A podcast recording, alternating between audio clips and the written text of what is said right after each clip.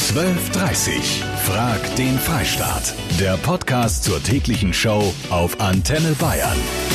Beratungsdiebstahl ist ein großes Problem, das vor allem jetzt im Weihnachtsgeschäft immer mehr zunimmt. Online-Shopping boomt, die Innenstädte werden immer menschenleerer.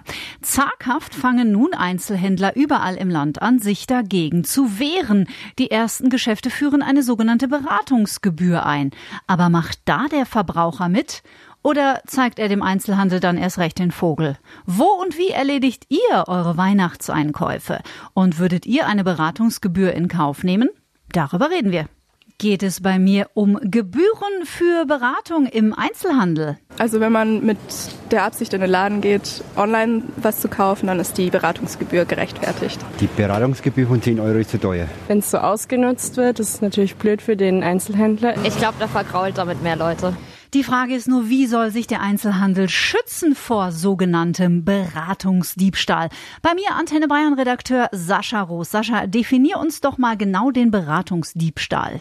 Ja, es geht einfach darum, dass Kunden in ein Geschäft kommen. Da rede ich jetzt nicht von großen Ketten, sondern von kleinen Lädchen, die ja seit Jahren dort sind. Kleine Buchläden, Fahrradgeschäfte, Fotogeschäfte, solche Geschäfte, die Fachpersonal haben, die sich genau mit ihrem Produkt auskennen, die das teilweise auch selber ausprobiert haben, die also wirklich großartige Erfahrung besitzen, langjährige. Und die erzählen dem Kunden, wie toll das Produkt ist, was es alles kann, was es nicht kann, was vielleicht auch auf den Kunden zugeschneidert am besten passt. Und er spaziert raus und bestellt es dann im Internet, weil es da vielleicht ein bisschen günstiger ist als in dem kleinen Fachgeschäft am Eck. Und das ist dieser Beratungsdiebstahl. Und der Verbraucherschutz, also das sind diejenigen, die sich um die Belange der Kunden kümmern, und auch die Handelskammer, das sind wiederum diejenigen, die sich für die Verkäufer einsetzen, die sagen beide, so eine Beratungsgebühr wäre okay. Also dass man Geld verlangt dafür, dass man den Kunden berät. Wenn derjenige dann da auch kauft, wird diese Beratungsgebühr vom Kaufpreis abgezogen und erlassen. Es gibt dazu auch Umfragen. Da heißt es, dass jeder dritte Deutsche bereit wäre, so eine Beratungsgebühr zu zahlen, bei Produkten über 500 Euro auch bis zu 20 Euro. Und es gibt auch, Dankeschön Sascha Roos, es gibt auch schon Verbraucher, die das gerne bezahlen, weil immer mehr Läden das einfordern. Mit dem Zusatz natürlich, diese Beratungsgebühr wird im Falle eines Kaufes selbstverständlich erstattet. Wie steht ihr denn zu diesem Thema? Würdet ihr eine Beratungsgebühr zahlen von zum Beispiel 10 Euro? Macht mit bei unserer großen Live-Diskussion. Den Klaus habe ich dran.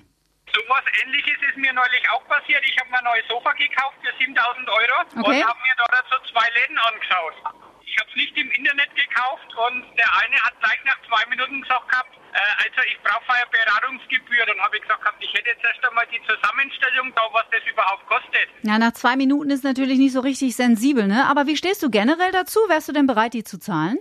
Ich bin für Beratungsgebühr, wenn man eine halbe Stunde oder eine Stunde irgendjemand da arbeiten lässt. Aber wenn man in 3 Minuten eine Antwort haben will, was die Zusammenstellung, die wo einem gefallen würde, kosten würde, dann ist das eigentlich schon der Schuss nach hinten aus. Danke dir, Klaus. Den Burak habe ich dran. Burak. Also ich sehe es prinzipiell so, ich biete meine Produkte online an, also Schmuck, quasi Trauringe und auch am Point of Sale lokal. Ich finde das mit der Beratungspauschale schon prinzipiell eine gute Idee. Aber ich fürchte, dass es langfristig dazu führt, dass viele Endverbraucher dann abgeschreckt sind, überhaupt in die Stadt zu gehen und eher eine Tendenz annimmt, dass man sagt, dann geht man halt eher gleich eben online, weil man sagt, gut, ich habe 10 Beratungen, dann sind wir gleich mal 100 Euro los. Also das ist halt auch nicht so fein. Ich verstehe dann den Endverbraucher natürlich, dass er sagt, ich möchte das Bestmögliche rausholen von Preis-Leistung. Aber zum Beratungsklau ist natürlich moralisch, aber trotzdem unabdingbar. Ja, das ist tatsächlich das Komplizierte, gell, an dieser Diskussion. Das ist ein richtiges Dilemma, weil man versteht wirklich beide Seiten. Den Henry aus Augsburg habe ich noch. Also ich finde das eine bodenlose Frechheit, wenn ich jetzt in den Laden gehe, mich ausführlich informiere und beraten lasse, um dann im Internet zu kaufen. Sowas mache ich nicht. Das ist absolut fies. Also das ist ein absolutes No-Go. Ich glaube, es hackt Beratungsgebühr. Da muss sich der Einzelhandel nicht wundern, wenn ihnen die Kunden weglaufen, WhatsAppt mir der Pascal. Die Jenny sieht's anders, die findet das total nachvollziehbar, dass sich die Geschäfte gegen diesen sogenannten Beratungsdiebstahl schützen müssen. Und sie sagt, ich würde die 10 Euro Beratungsgebühr sofort bezahlen. Und wie steht ihr zu diesem Thema? Die Melanie schreibt, sie findet es schwierig und denkt, manche werden das ausnutzen und vielleicht Lieferzeiten und Preisnachfragen als Beratung sehen, was aber ihrer Meinung nach keine ist. Sie schreibt außerdem, ich habe erst meine Wohnung komplett neu eingerichtet, war in vielen Möbelhäusern und natürlich kauft man auch nicht in jedem was. Da müsste schon sehr deutlich benannt werden, was denn eigentlich Beratung ist, die was kostet. Die Martina aus Nürnberg habe ich dran und zwar als betroffene Martina. Erzähl mal. Ich bin eine betroffene Verkäuferin im Einzelhandel. Ich mache ordentliche Beratung, ich bin 54 Jahre alt und habe jetzt vor Weihnachten meinen Arbeitsplatz deswegen verloren, weil die Leute kommen, lassen sich ordentlich beraten, man ist freundlich, man macht und tut, der Chef beobachtet einen, ruft einen ins Büro, wird gemobbt, warum er nichts verkauft hat. Die Leute sagen dir auch noch, sie haben sich im Internet das schon angeschaut, probieren die Größe dann live und gehen und bedanken sich bei dir und sagen, tschüss, ich melde mich wieder, komme nicht mehr. Und somit habe ich betriebsbedingt meinen Arbeitsplatz jetzt verloren. Ich weiß gar nicht, was ich dazu sagen soll, Martina. Es tut mir wahnsinnig leid. Die Menschheit da draußen, die sollen sich einfach überlegen, der Verkäufer, der ringt jeden Tag um seinen Arbeitsplatz, weil der so einen Druck hat. Ja. Das kann ich mir gut vorstellen. Ich finde, dass man das manchmal auch wirklich sehr spürt, dass es für die Verkäufer, gerade wenn die auf Provisionsbasis arbeiten, häufig sehr schwierig ist. Danke dir, Martina. Ich wünsche dir trotzdem alles Liebe und Grüße nach Nürnberg. Kunden, die einem ein Loch in den Bauch fragen, alles über ein Produkt wissen wollen und nach Marathonberatung den Laden verlassen, um dann woanders, meist im Internet, zu bestellen. Da schlägt das Verkäuferherz höher. Darum verlangen immer mehr Geschäfte eine Beratungsgebühr, die beim Kauf dann natürlich wegfällt bzw. zurückerstattet wird. Peter Görtler verlangt in seinem kleinen Reisebüro Schiele in Bamberg nichts.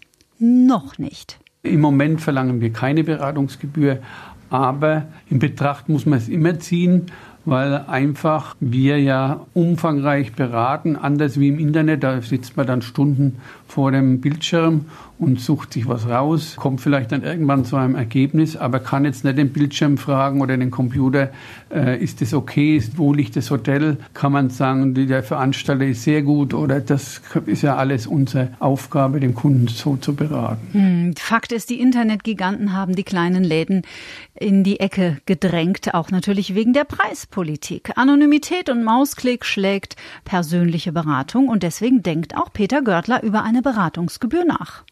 Kann ich mir schon vorstellen, dass das irgendwann kommt, dass man sagt, zum Beispiel, wir verlangen 25 Euro für ein Gruppenangebot und wenn Sie das bei uns buchen, dann kriegen Sie die 25 Euro verrechnet. Man muss ja irgendwas verdienen, sage ich mal. Man kann nicht nur beraten, man muss ja die Angestellten bezahlen, man muss die Computer bezahlen, das alles. Wenn man das dem Kunden so erzählt, dass da viel dranhängt, dass man nicht nur von der Beratung lebt, dann sehen die Kunden das, glaube ich, schon ein. Ja, das wäre ja Wahnsinn. Also von Beratung allein kann ja niemand leben, außer er ist vom Beruf Berater.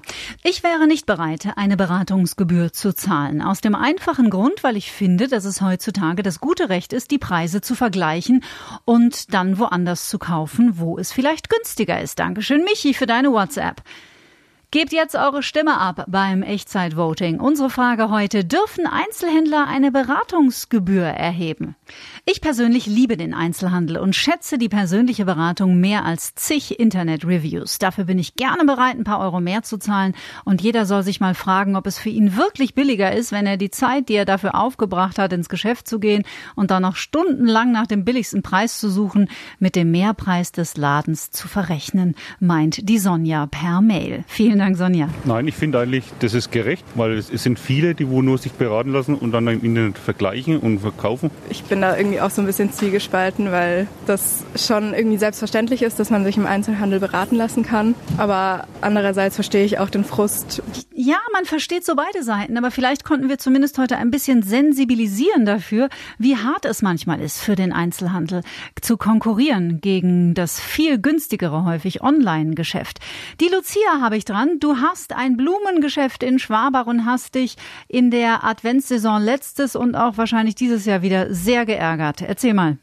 in Schwabach ist ja ein wunderschöner großer Weihnachtsmarkt. Mhm. Da kommen dann die Leute und du hast sehr schöne, teure Sachen natürlich, weil das ja alles Einzelstücke sind. Mhm. Und dann fangen sie zum Fotografieren an oder filmen sogar. Und ich habe dann einmal vom Fachverband den Hinweis gekriegt, ich soll das Aushängen, Filmen und Fotografieren verboten. Sehr streng genommen auch Urheberrecht, ne? Also du hast diese Sachen ja entwickelt und entworfen und designt und umgesetzt. Und wenn das dann jemand abfotografiert und zu Hause nachbastelt, müsste es, also ich bin kein Rechtsanwalt, aber ich könnte mir vorstellen, Verletzung des Urheberrechts. Ganz genau.